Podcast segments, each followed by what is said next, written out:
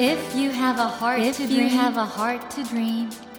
You have a heart to challenge. You have a heart to challenge. Take that, take challenge. that challenge, and realize, and realize your dream, your dream. Dream heart. Dream heart. 政教新聞がお送りします。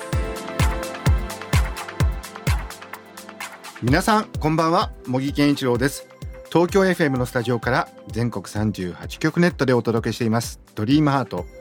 この番組は日本そして世界で活躍されている方々をゲストにお迎えして、その方の挑戦にそして夢に迫っていきます。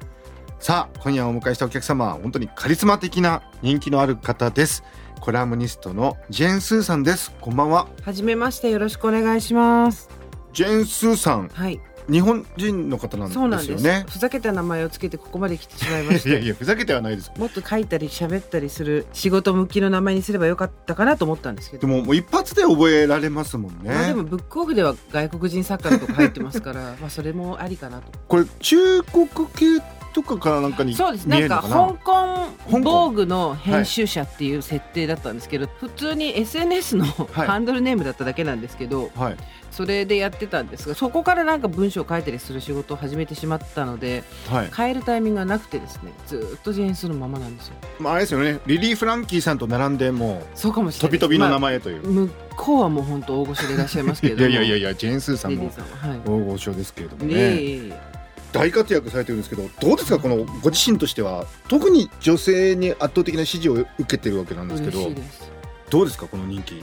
や、人気っていうほどでもない。普通に電車も乗りますし、なんだろう、誰かに追っかけられたりしたこともないので、人気ってほどでもないと思うんですけどね。いやいやいや、もう大変なことですよこれも。だって今回の女のお悩み動物園も、あ、ありがとうございます、小学館から出てるんですけど、これもまた素晴らしい。この本って僕あの読んでて、わ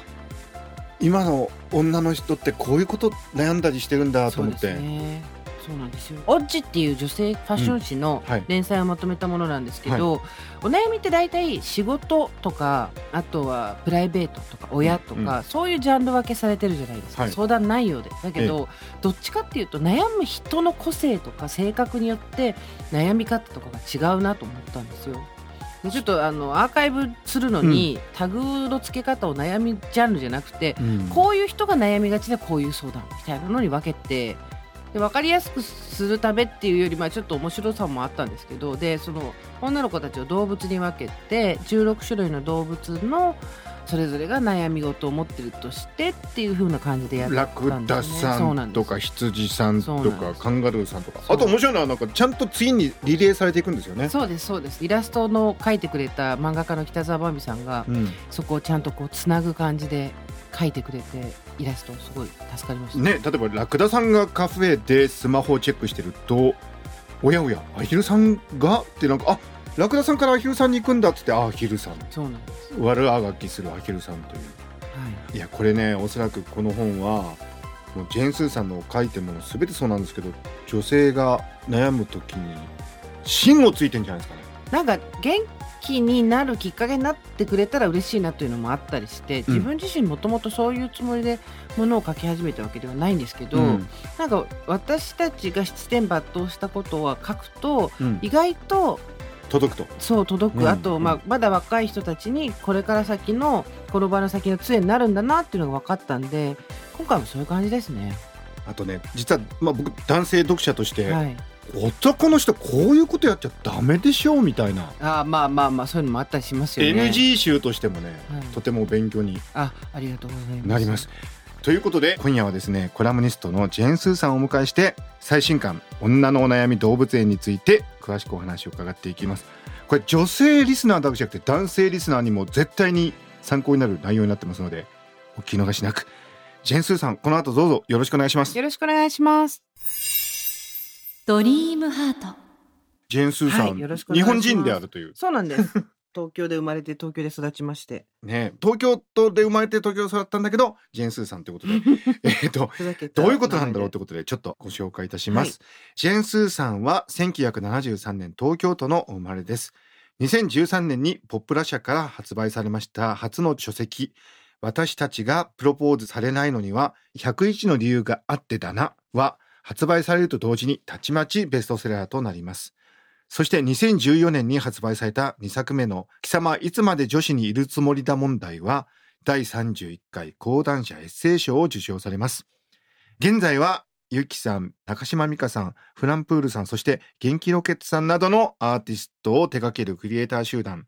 アゲハスプリングスに所属され、コラムニストの他にも作詞家、ラジオパーソナリティと幅広く活躍中でいらっしゃいます。ということで、すごくジェーン・スーさんって謎めいた存在なんですが、そのあたりについてはですね後ほど伺うことにしまして、はい、まずは今小学館から絶賛発売中の女のお悩み動物園ってことなんですけども、はい、これはもともと連載されてたもの。そうなんです。オッチで連載してたお悩み相談のものをごねんたまったんで本にしようということで本にしたんですけど、まあでも普通に本にしただけじゃつまんないなと思って、女性のタイプをじゅうろくしゅるいの動物に分けて、その動物がそれぞれこんなことで悩んでいるっていう形で本にしてみましたね。無防備な羊さん、甘えん坊のカンガルーさんとかね、この無防備な羊さんっていう女性はやっぱり人に騙されちゃったりする。そうですね。で、まあ、あの分かりやすく実例を、本当にあった相談だし全部ここに載ってるのは、でそれを分かりやすくまとめてはいるんですけれども、言ってしまえば結局その自信がない方が女性として好ましいとされたりとか意見を強く言うと生意気だってされたりとかっていう、その社会規範でガチガチになっちゃってることによって生まれる悩みが女性の場合はあるので、男性の場合は男性でそれがあるんだと思うんですけど、で男らしさとか、そうですね、そうそう、だからその性別で振り分けられる役割みたいなものが気になってるお悩みを自分のせいだと思ってしまったりとか、あとは自信が持ってるチャンスっていうのが今までなかっただけなのに、あんまりそこでなんだろうな、欲望をあらわにするとみんなに嫌われるんじゃないかなと思って引っ込みじゃになっちゃったりっていう人たちのなんかこう背中を押したいなっていうのもありますね。これあのジェーン・スーさんとしては、女性一人一人が悩んでることが実はその人の責任っていうかせいじゃなくて、そうです、そうです、そうなんです、もっと社会とかいろんなことなんだってことを伝えるだけでみんな楽になる。そこが言いたいんですけど、それを大真面目に書いても誰も読んでくれないんで、うんあのまあ、仕事をしてるとやっぱりその同期の男子とやっぱり扱いが違うとか、うん、あの上にロールモデルになる女性がいないとかで、はい、あって気がついてくると思うんですね、どんな女の子も、ええええはい、でそこで立ちふさがある壁みたいなものをどうやって登っていくかとか、まあ、暑苦しく書くよりもみんなから本当にもらった相談に即して答えながら読んでいくうちに、それが気づいてもらえたらありがたいなと思ってるんですけどね。このね、例えば、はい、理解を超えた人を叩きのめす山嵐さんというね、はいはい、これあの実社会だけじゃなくてもうネットでもこういう方って時々いらっしゃいますもんね。まあ、そうですね。自分のわからないことっていうのに対してどういうスタンスを取るかっていうところの、うん、多分訓練我々されてきてないですし、うんうん、あと、まあ、リスクが少ないところでは多分そこは気持ちよかったりもするし、あと本当に変えなければいけないシステムっていうのが世の中にあるときに、被害を被ってる人たちが正当な怒りとして出してるものとそうじゃないものが全部混ざっちゃってるんですよね今。なるほど。だそこが一番の問題かなと思います。だからすごいこういろいろなところで相反する意見がこう燃えた燃えないって言ってるんですけど、それぞれが指さしてる人たちがここ違うんじゃないのかなっていう気はしますけどね。あ、本当はもっと細かく見ていかなきゃいけないのにざっくり言っちゃってるんで。そうです。両者ともにざっくり言ってるんで、ん向こうはこっちを攻撃したと思ってるし、こっちは向こうに非難されたと思ってるけど、多分これお互い違うとこ見てると思いますけどもみたいなのは旗から見てるとありますけどね。今ネット上だと比較的そのフェミニズムとアンチフェミニズムみたいなことが、はい、あるじゃないですか。あ、そうですね。ああいうのってジェーン・スーさんから見てるとどうですか？はい、アンチフェミニズムっていうのがそもそもちょっとやばいとは思うんですけどね。そのもともと経済的政治的、うん、あとはその人権問題とかも含めて男女が平等の存在であるっていうことを信じる健康とかの状態とかも含めて、うん、でそれに対してノーっていう時点でそれまずくないっていう気がするんですけど、まあ、そういう方でも随分いらっしゃいますよね。そうですね。ただまあ対話をする機会も多分あったりなかったり、だからそこもすごいレイヤーがあって、うん、散々説明してきたのに全然聞く耳を持たないから、もう説明するのはやめたっていう人もいるし、うん、説明をまだしてないされてないから、はい、そんなにいきなりド発点をつかれても困るっていう人もいるし、そこが間違えてマッチングしちゃうと多分、うん、お互いを傷つけるだけで終わっちゃったりするんでしょうけどね。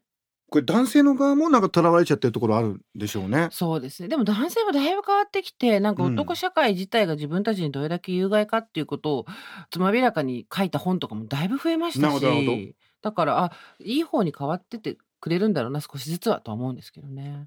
この動物のタイプになぞらえてっていうかですね、はい、でも実際にそこのエッセイも面白いんですけども、お悩み相談が本当になんていうのか切実なそうですねものが多いですよね、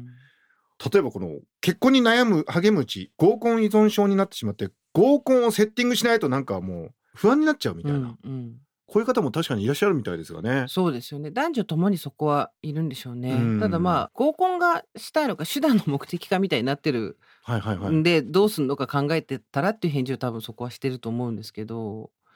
例えば茂木さん走るのお好きじゃないですか、はいはい、健康になるために走るのか走り続けるために走るのかみたいなところと多分近いと思うんですよね。僕走るのが好きだからだろうな。で走るのが好きだったら全然それもありだと思うんですけど、ええはいはいはい、この人が例えば合コンがそんなに好きでもないのに合コンが入っていると不安になるんだとしたらそれは不健康だよねとか。ジェーンスーさん論理的、ね、いやどうですかね。理屈っぽいとは言われますけど、いやとてもとてもあのすごくなんかいろんなことを整理してくださる感じがそうですかねしますね。部屋は汚いんですけどね、整理整頓できてないんですけど、あれちょっと待ってくださいおかしいなって。これね、いわゆるなんかノウハウ本とは違うじゃないですか。ですね、あのいわゆる世間でこうするといいよとか、はい、ライフハック本とか、はいはい、そういうんじゃなくて本当になんていうんですかね。ご自身ではどういうふうに思ってらっしゃいます？どうなんだろう。なんかよく、うん、そこそこ年のいった女がメディアに出てくると切ってくださいみたいな役割を発注されがちなんですけど、はい、それは全部断ってて、はい、まあ切るって結局切られたがもう切ったがもう、はい得しないで旗で見てる人が一番楽しいエンターテインメントじゃないですか。それはすごい嫌だなと思ってて、ええ、だからどっちかっていうとその見てる人を楽しませる、まあ、ラジオで言ったら聞いてる人を楽しませるっていうのはあるけれども、うんうん、あくまでいち対いちっていうことは気をつけてるかもしれないですね。あ、いち対いち、あくまで相手との関係。そうですそうです。それを横から見てる人が楽しむとかそういうことは二の次ってことですよね。あくまでもいち対いちで向き合うと、うん、やっぱり素晴らしいなジェーンスーさん。やめてください。えー、森健一郎が東京 エフエム のスタジオから全国放送でお届けしていますドリームハート。今夜はコラムニストのジェーンスーさんをお迎えして、えー、現在小学館から発売されています女のお悩み動物園についてお話を伺っていますが、よろしくお願いします。これいろんな動物になぞらえてね、はい、女性の悩みが書かれてるんですけど、ジェーンスーさんご自身はどの動物なんでしょう。私は若い頃はガーガーうるさいアヒル、はい、そこから正論で人を刺す山嵐、うん、でそこで大反省をして今はなかなか人に助けてとか言えない虎みたいなところになってますねこれ虎はですねファイルじゅうさんで強いふりをする虎さんっていう、え本当は弱い人なんですか。弱くない人なんていないんじゃないですかあ、ずっとジェーンスーさんって人を助けてばっかりいるけどたまにはちょっと弱く感じたりとかすることもある。まあ、もうちょっと自分の特性を発揮できることを考えると、うん、無理になんかブルドーザーみたいに全部地ならしで来ちゃったんですけど、うん、パワーボムみたいな試合しかしてこなかったんですけどあの中にヒョウさんっていうのがいて、ヒョウはなんかいろいろ調べると、はいはいはい、猫科の動物の中で分布が一番広いらしいんですよ。なんでかっていうとやっぱ黒ヒョウとヒョウ柄のヒョウと同じヒョウで、はい、つまり環境に順応するのがすごくうまい。なるほど。ただ体が猫科のああいった大型動物の中ではそこまで大きくないから、うん、場合によってはライオンとか獲物を捕らえちゃう。でもその代わり工夫して木の上に登る能力を持ってるとか、うんうんうん、結局順応適応能力がすごい高いことによって分布が広がっているっていう。なるほど。もともとパワーボムじゃない試合をやれる人なわけですよ、うんうんうんうん、って考えると私はヒョウをこれから目指していかなくちゃいけないんだなとかそういう感じですね。分布を広げていく。そうです、まあ、女性そもそもがそんなにパワー試合ができないもともとのね体力だったりなんだって、うん、あと、うん、場合によっては出産をしたりとか、うん、育児をしなきゃいけないとかいう時期を考えるとやっぱりヒョウみたいに自分の特性を生かしてうまく適応していくっていうやり方を考えたいなと思ってますね。これね今女性も活躍しなきゃいけないとか、はい、働くべきだみたいな風潮がある中でこれなかなか弱さとか逆に見せにくい世の中でもなってるかなと思うんですが、男女ともだから私よく言うんですけど、うん、陰陽みたいなもので、うんうん、ニコイチでセットで、うん、その親世代の家父長制とかって、うん、お父さんがいて基本的に男は黙って、はい、でお父さんがご飯ってつけるまで誰もつけない、お父さんに食べさせてもらう、で、その代わり長男は不満一つ言わずに家を継ぐ、その代わり財産も継ぐみたいなあったわけじゃないですか。で、女の人は基本的に三歩下がってっていう、家族を支えて家が一番っていうところだったのが、うん、でもそれによる弊害って結構大きいなと思ってて、うん、男の人は自分の弱さとか自分自身が何者かみたいなことを問うチャンスがやっぱりないと思うんですよね、女性に比べて。そうか、役割ばっかり演じてて、そうそうで競争に追い立てられて、うん、自分は何なのかとか自分の弱さは何なのかっていうの、結局そうすると言わなくても分かるでしょみたいな、察してちゃんと察してくみたいになってっちゃうんで、それよりもっとなんだろう、自分のことを知るっていうことに対して女性も男性も自覚的になっていけば、性別で振り分けられるような性格じゃなくてセットになる人とうまくやればいいんじゃないのっていう、男女関わらずだんだんとか徐々のセットもあると思うんですけど、なっていくと思うんですよね。だから男性も女性もどっちか一つだけが解放されるってこと多分ないと思うんで。すごい、そうかそうか、女性を解放するためには男性も解放されないといけないと。そうなんです。リスナーの皆さん聞いてますか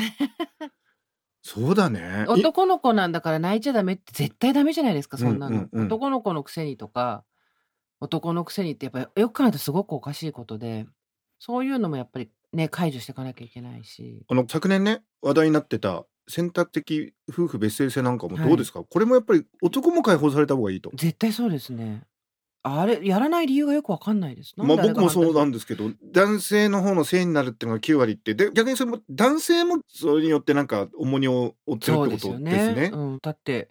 これからどんどん女性が世の中に出て活躍していく、うん、まあだからその優秀な人だったら性別に関わらず上に上がっていけるっていう世の中になったら、うんうん、今まで男っていう理由だけで昇進できてた人たちができなくなるわけじゃないですか、うん、そ, その人たち稼げなくなって、うん、その前ほどはね前ほどは稼げなくなったってなった時に、